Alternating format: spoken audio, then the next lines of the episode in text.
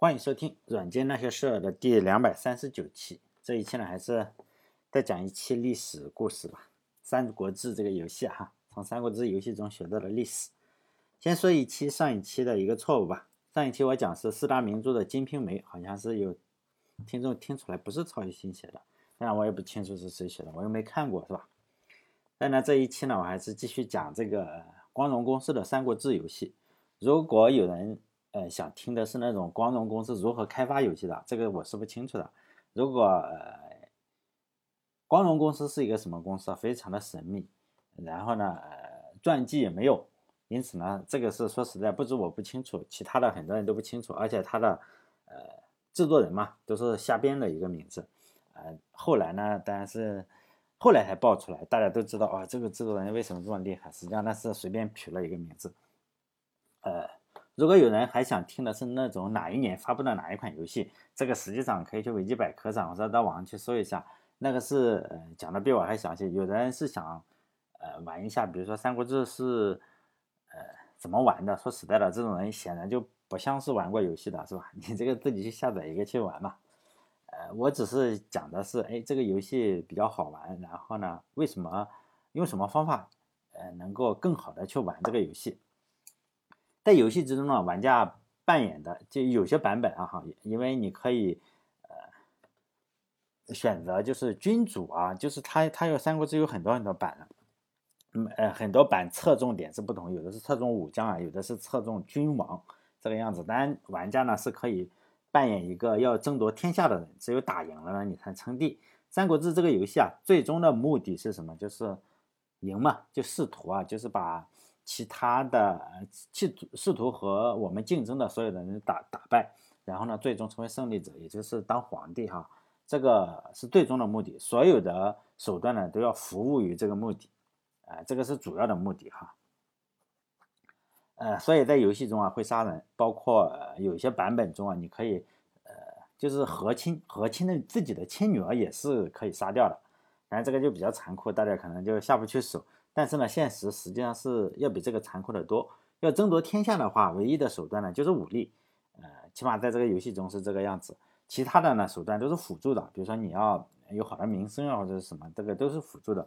如果大家了解历史的话，就知道，呃，这都是历史上发展过的、发生过的哈。包括和亲什么，比如说汉朝初期的话，因为呃上一期我也讲过了，就是中国为什么这么弱呢？因为百姓已经知道了打仗是怎么回事嘛，你就逼着我去打仗，打了仗之后啊，呃，一将功成万骨枯嘛。因此呢，大家也知道我打赢了也没什么好果子吃，因此呢，这个汉族的战斗力实际上是比较弱的，呃。汉朝初期的兵力实际上就十分弱。汉高祖虽然统一了天下，呃，但是呢，这个他也曾经被这个匈奴困于白登嘛。后来，如果大家了解这段历史的话，就知道，哎，我要贿赂一下，是吧？还是钱最管用，贿赂一下这个当时的匈奴的将领，然后就放放掉了他。匈奴就是不是项羽的军队，呃，非常的难打。在《三国志》游戏中啊，如果呃，打游戏的话可能会碰到外族嘛，那失败的几率呃可能会大一些，因为外族的战斗力确实非常的强，并且你也没有办法去单挑啊，这个样子。呃，因为汉族，你如果碰到汉族的军队的话，是可以跟武将去单挑，那个碰到外族的话，很很多是不行的。嗯，就是在汉朝初年的话，嗯，汉高祖死了以后啊，这个吕后就没有老公了嘛，死了老公。甚至这个单于呢，就开始写写情书嘛，写情书给这个吕后，然后求婚。呃，就这个样子的话，吕后仍然是不敢发兵打匈奴，只是婉言谢绝了，就说我这个年老色衰了，并且我还是你岳母。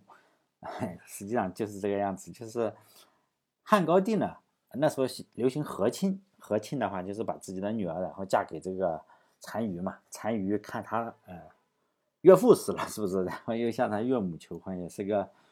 呃，非常厉害的人是吧？非常有个性的。就这种情况下，汉朝仍然是不敢发兵。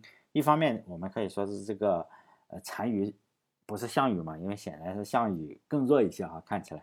另一方面，也就突出了外族的强大。在《三国志》这个游戏中啊，很多就是不太符合历史事实，比如说貂蝉非常能打是吧？孙尚香也比较能打。我觉得这个可能就是只是为了增加一下游戏的趣味嘛，也就是。呃这个肯定是不算数的哈。但是也有相对比较符合历史故事的情节，比如说这个地图啊就比较符合。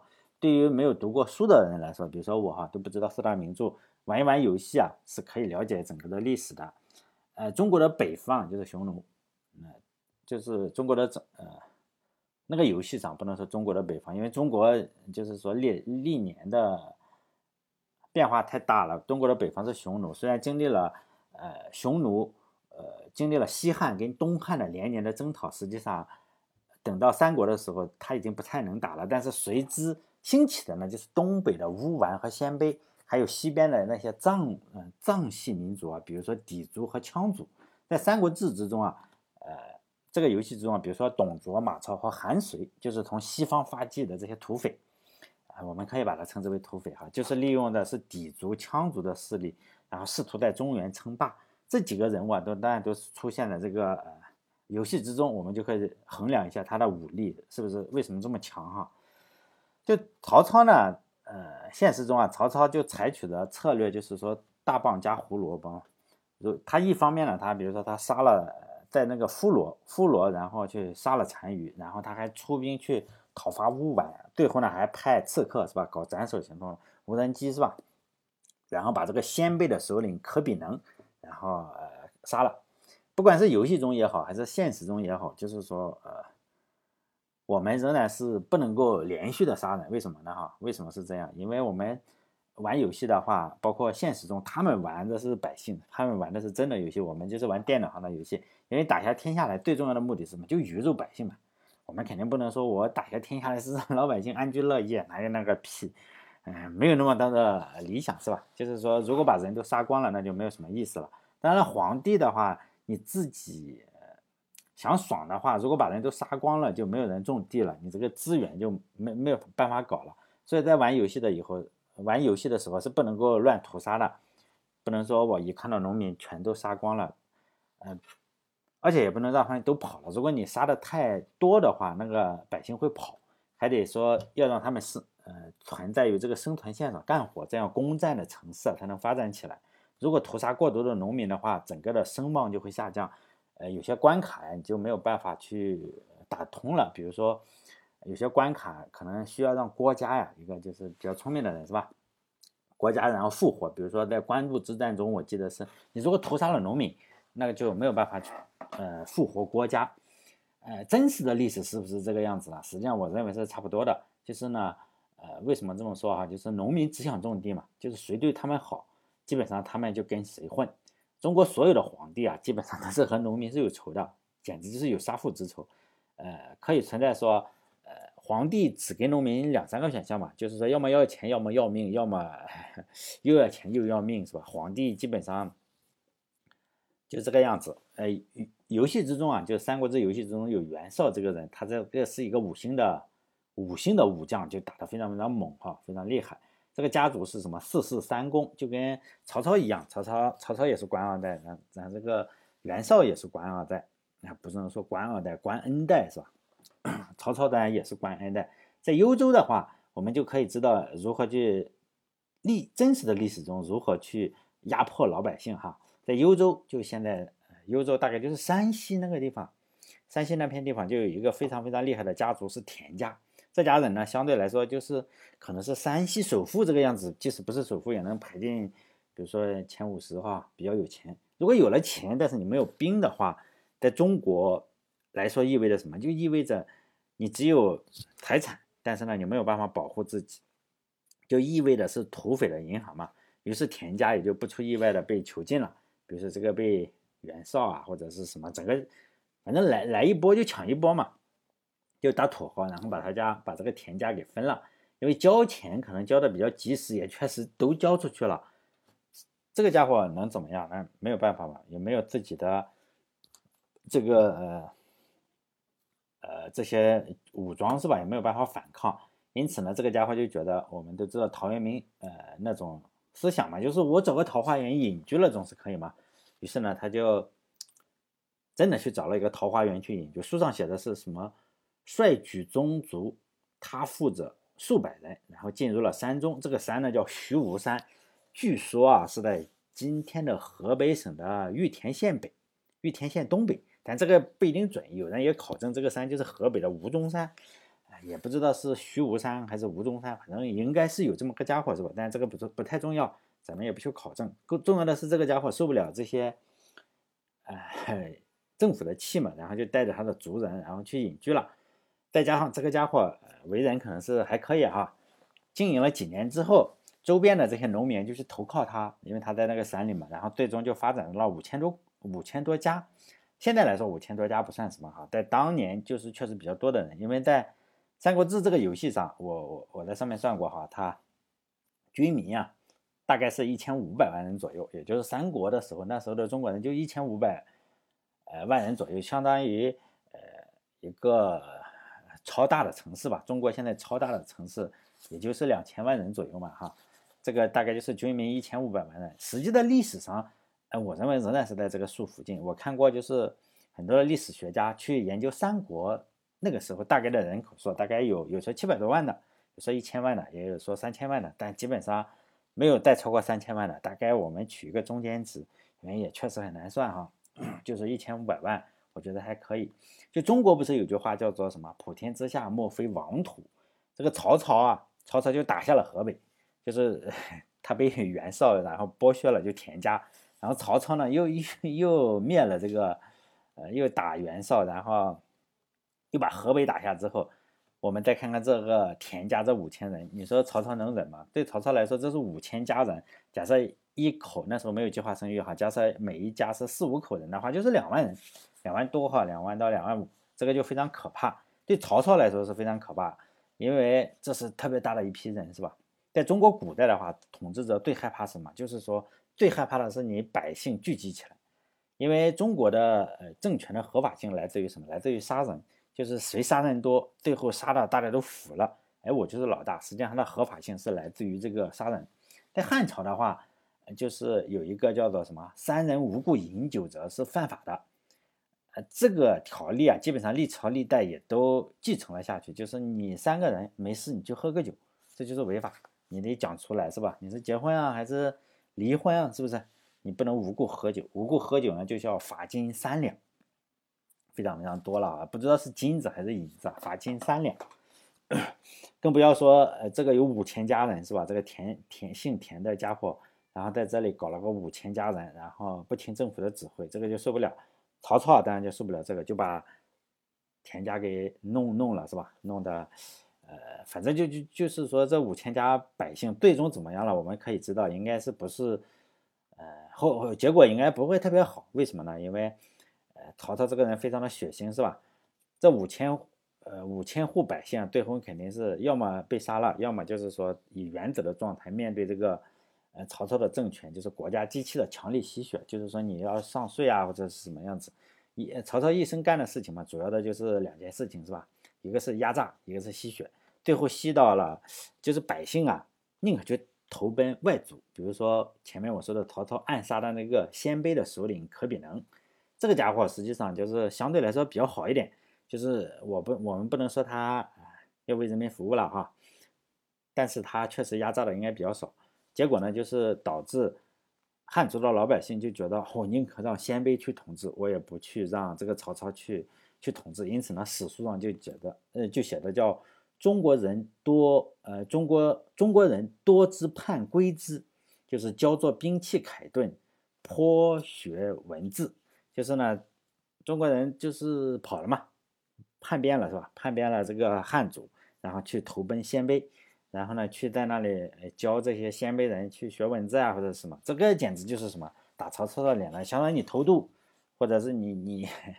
只要是曹操就非常的生气嘛，只要你一人查出来，你投奔敌国是吧？那就全家砍头嘛。但是即使这个样子，仍然没有办法阻止这个老百姓去当这个汉奸。因此呢，在不管在游戏中啊，还是在《三国演义》中，我们都可以看到有一个呃非常非常重要的故事啊。嗯，包括在游戏中就有一版专门叫庞呃长呃叫什么？长坂坡之战好像是有一版，好像是我我记不清了，是十还是十一？应该不是十一，我忘记了。长坂坡之战的话，就是呃赵云救这个阿斗嘛，然后呢，然后摔孩子是不是？然后把这个刘备的这个把阿斗摔成了一个弱智。但历史上你说是不是有这么一件事情的话，我我认为不一定是吧？但是呢，我认为如果有的话，刘就是说有十万百姓想跟着刘备走的话，然后绝对不是刘备是非常的仁义。大家可以想象一下，一个人你要仁义无双到什么地步，才能吸引十万的民众跟着你？就是说背井离乡四处逃难呢？我认为是没有，呃，这个地球上。从诞生以后，再也没有出现过这样一个人啊！十万群众说是因为你人好，我跟着你走。我更相信的一个原因，是因为后面追的那个人特别特别坏，然后迫使你向前走。我觉得更可能的原因就是曹操这个土匪啊，非常非常喜欢的屠城，而且呢，他有一个严格的军事策略，叫做“围而后降者不赦”，就是我一旦把你的城然后围起来。但是呢，你再投降没有用了，是不是？这样是啥？因此呢，只要我围住你，再投降就晚了。你要在我围住你城之前投降，否则的话就完蛋了。很不幸的是哈，就是说这条规则实际上从曹操以下的两千年，几乎每一个朝代都这样执行了下来。你只要是一旦是被围住城，那你就老百姓就挂了。呃，那个被围城的呃围城的那些人呢，一定要屠杀老百姓，这个是几乎是一样的。每个朝代都有，呃，呃，当然了，在游戏之中，我们仍然可以看到，包括这个小说也好，还是游戏之中啊，就是曹操相对来说比较负面一点，但是呢，实际上已经洗的比较白了。除了屠城，可能就是在对话中是有一些呀。然后曹操，呃，实际上还给中国文化留下了一个非常非常重大重大的遗产吧，就是如何更好的压榨农民。就是屯田制，这个我们在游戏中也要经常玩的是屯田制。那游戏一开始的时候，呃，跟每个游戏一样，是我们实际上就是一穷二白嘛，就是可能什么都没有，我们要抢一些土地嘛，我们要抢一些土地哈。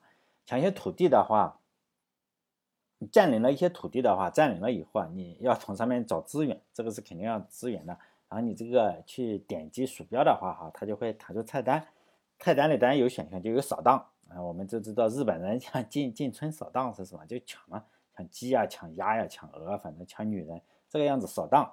呃，扫荡的话，实际上是，抢的不够多，呃，或者是你扫荡就不行了，扫荡实际上不行。最最开始的时候一定要选择屯田，就是游戏中啊，使用屯田的话是可以获得大量当前就是我们抢占的那些土地中产生的资源，最好的就是屯田，就是呃。领地的等级越高啊，就是屯田获得的资源也就越多。那我来解释一下什么是屯田。屯田呢，实际上是从汉朝汉朝发展起来的一项，就是把人变成奴隶的一个方法。到了呃曹操的时候，这项呃规则被完善以后，也就被完美的继承下来，进入了中国的帝国的历史。虽然以后这两千多年有些许的变化，但是主轴是没有变，就是如何把农民。死死的困在土地上，然后让 让他们当畜生，白死人。当然，这个畜生我并不是骂农民，而是他们确实没有办法，因为农民也是人嘛，并不是畜生。没有人愿意当畜生，但是没有办法，如何如何迫使他们当畜生，是每个朝代都要做的事情。曹操就做，呃，曹操就做的是比较完备了，是吧？做坏事，你你你怎么做坏事？你要有法律，要依法治国。就曹操先颁布了一个叫四王法。就法律规定了，如果你跑了，是不是？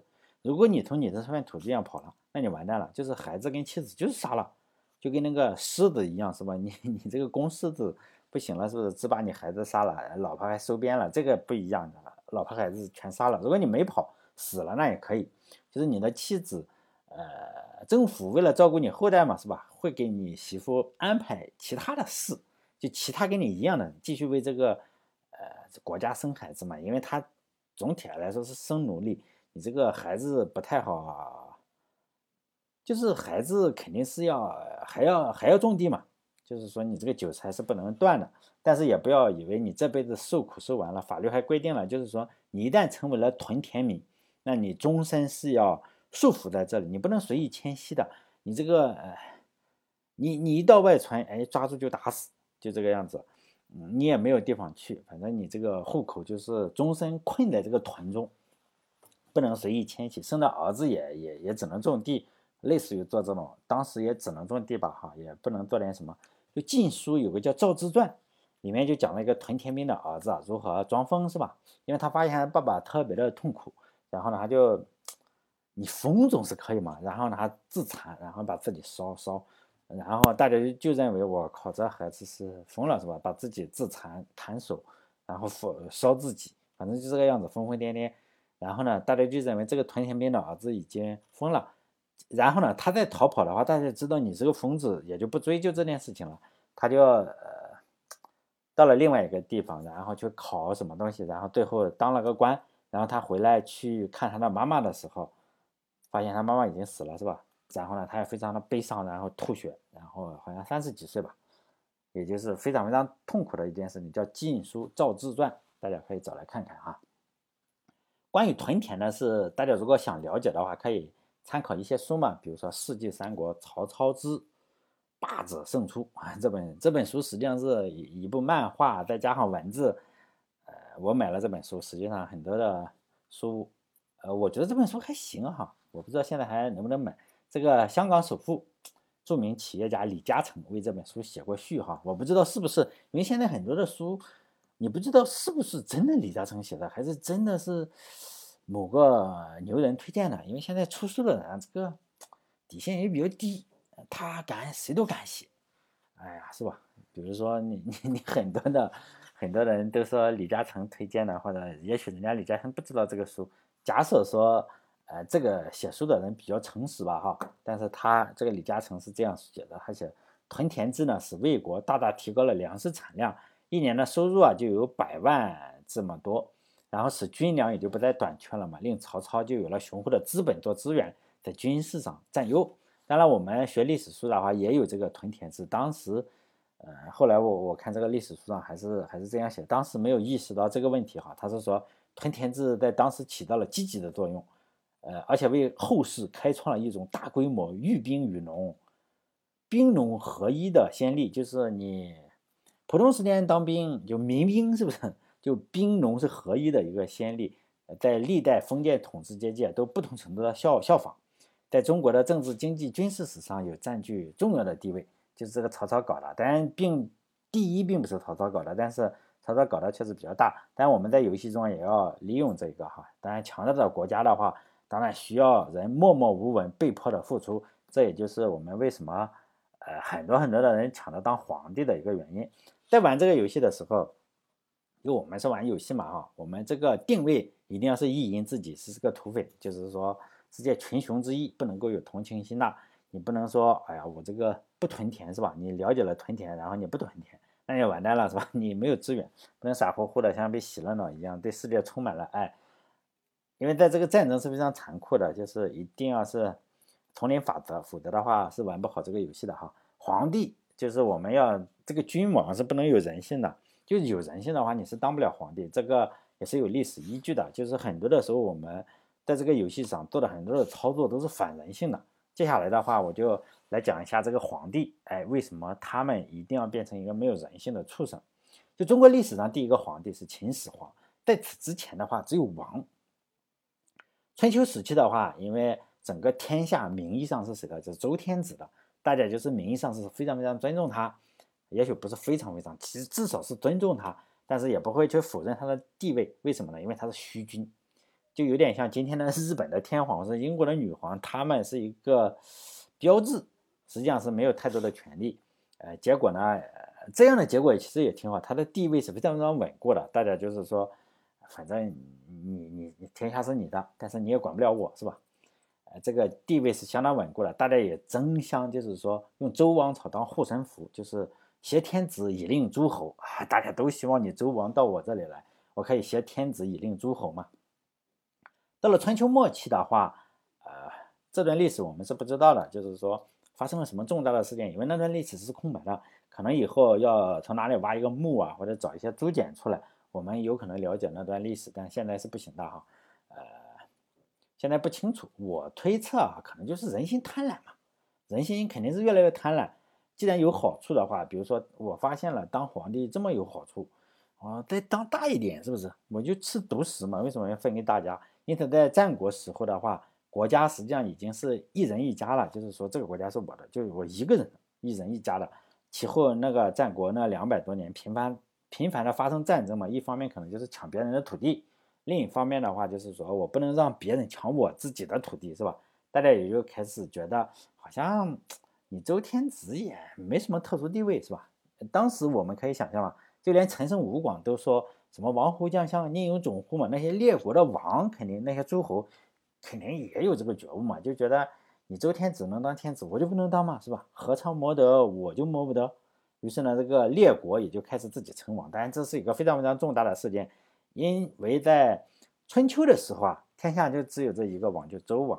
现在到了战列国这个战国的时候，就是齐国和魏国，就是说算了，他妈的自己称王。然后呢，这两个国家开始称王，齐国和魏国直接称王。要知道的话，是战国初年的时候，三晋你要独立的话，就三晋独立的话，你要得到什么？周王室要认可。就是说，哎呀，我认可你。既然虽然我也知道你这个是叛变，是不是？哎，我认可了，我认可了，大家也都认可。就是说，你要在宪法上或者民商取得独立的话，周王是要点一下头的。呃，就三晋独立的时候，但现在不一样了，就是说，我也不在乎，是不是？周王室也没有办法，毕竟没有兵嘛，你说话也不硬气。但这有了这个榜样，榜样的力量是无穷的嘛。在齐国和魏国然后独立以后。呃，随后啊，秦国也就称王了。为什么？因为秦国发现你 你们都称王了，我肯定要称王。但是这赵国是比较装一点，他觉得你们都称王，那我如果也称王就平级了，是吧？赵国直接称君，哎，可能就君王的君嘛，他可能君可能更好一点，我也不知道，反正他确实不太不太一样，是吧？比较装，可能比王好听一点，但是也没有什么用。最后呢，赵国还是把这个，可能称了君十五六年之后。然后也也是称王算了，是吧？于是呢，大家就开始互相打，大家开始修长城嘛。不光秦始皇修，各国都修。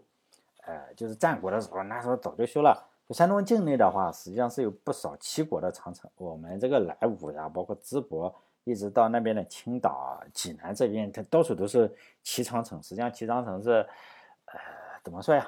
你搞不清是不是齐长城，就是一些石头垒起来的，可能是齐长城。大家历史学家是哈。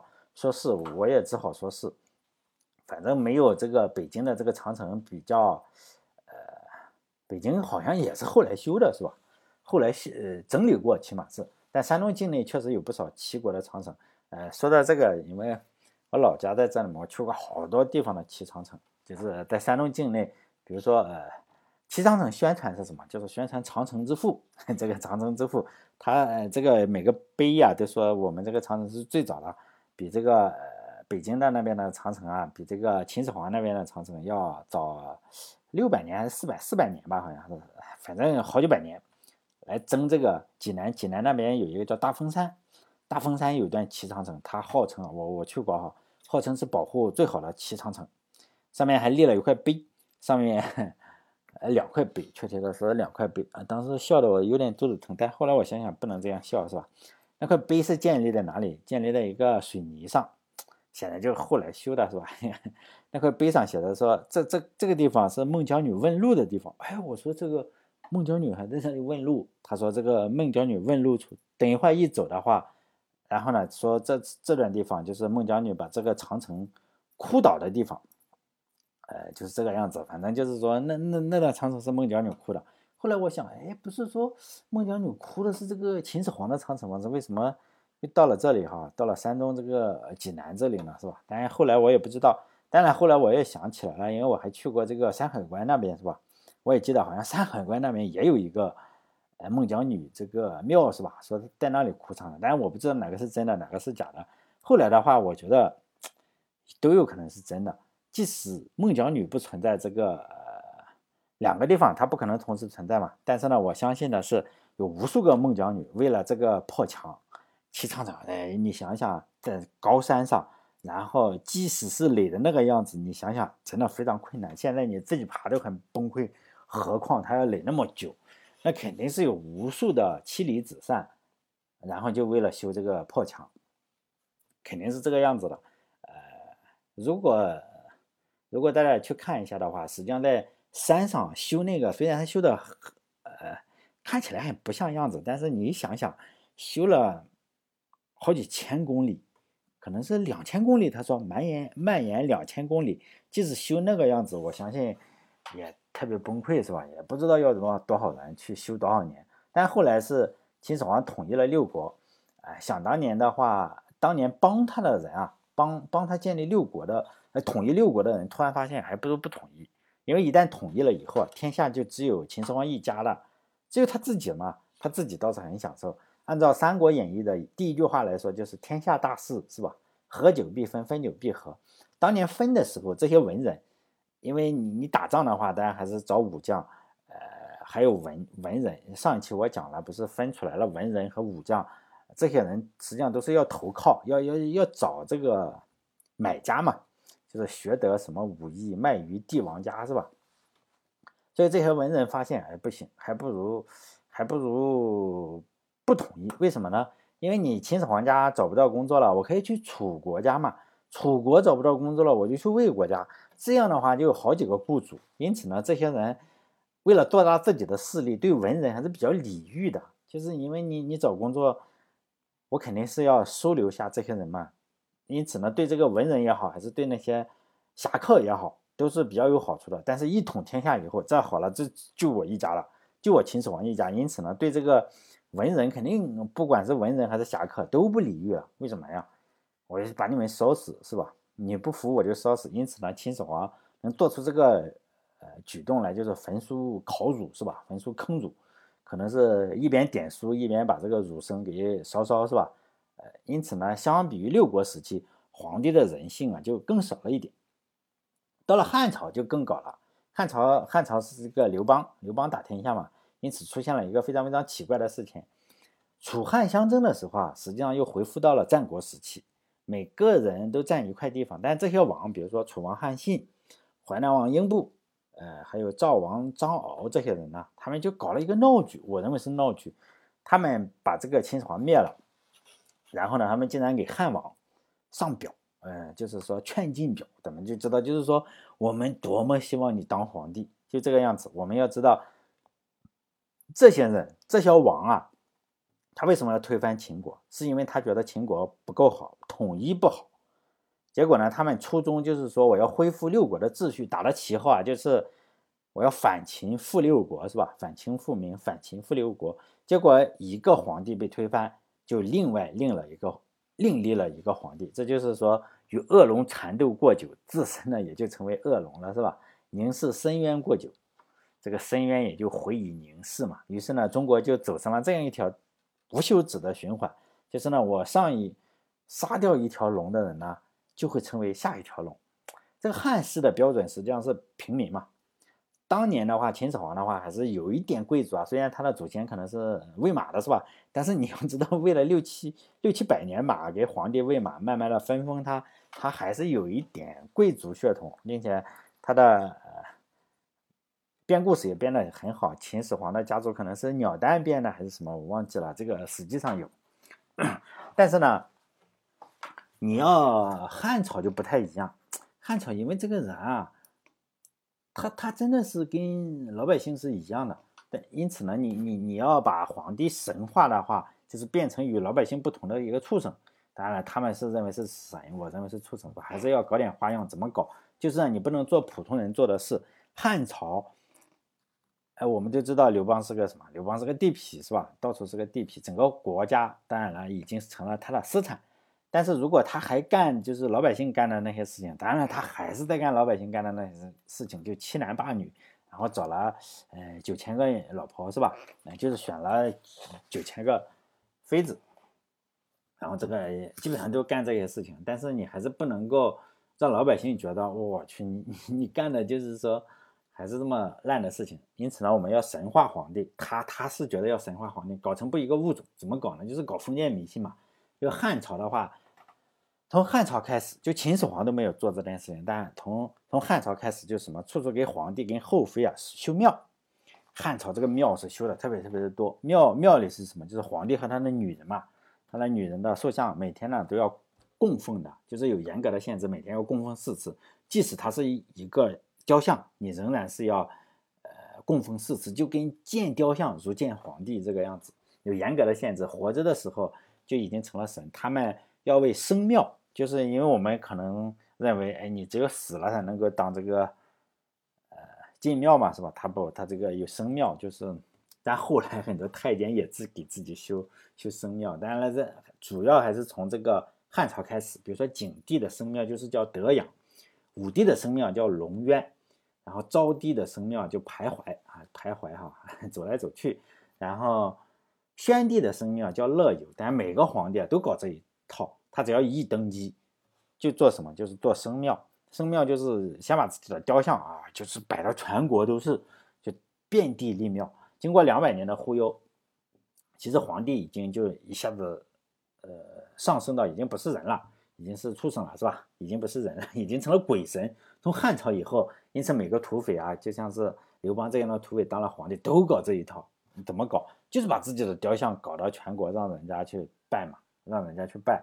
呃，光这个样子，实际上是不足以形成。这个个人崇拜的，还得有其他的手段。最主要的手段，你要搞太监嘛。但我说的太监分两种，一种是生理上的太监，一种是心理上的太监。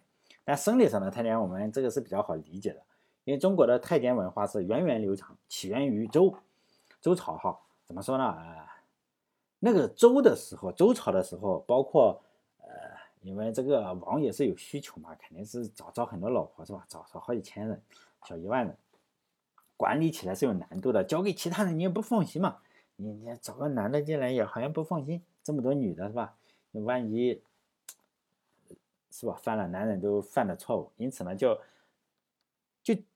找切了的人来管理。那个时候的太监实际上地位是很低的。我们都知道这个司马迁受过宫刑哈，他在《报任少卿报任少卿书》里是，就是说呢，哎，这个他就讲嘛，这个呃最后一句叫。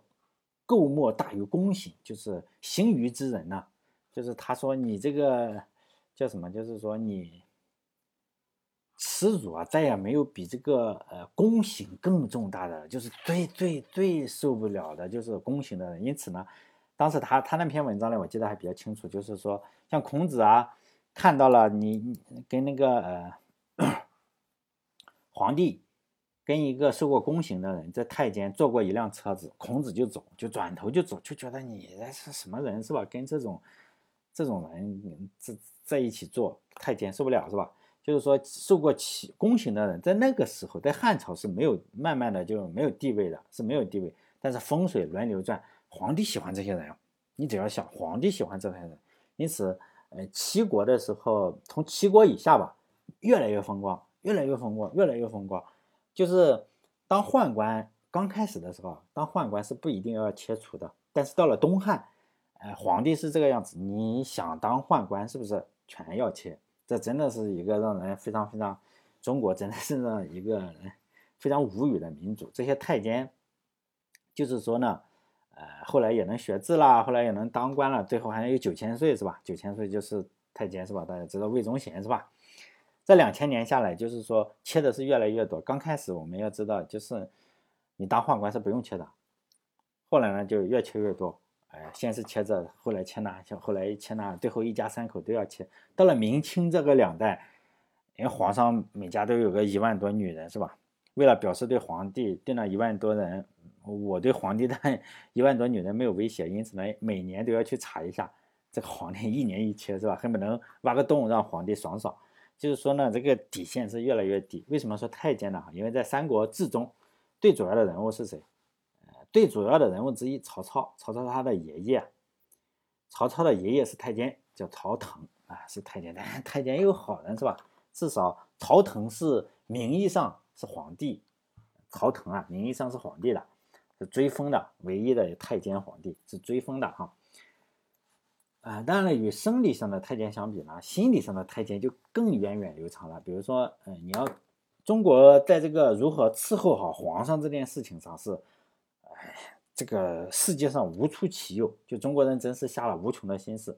当年汉朝初的时候，大家是比较平等的，因为我们一起打下的天下嘛，大家是比较平平等的。大家就是说，比如说万岁，万岁这个词吧，最最最经典的就是万岁这个词。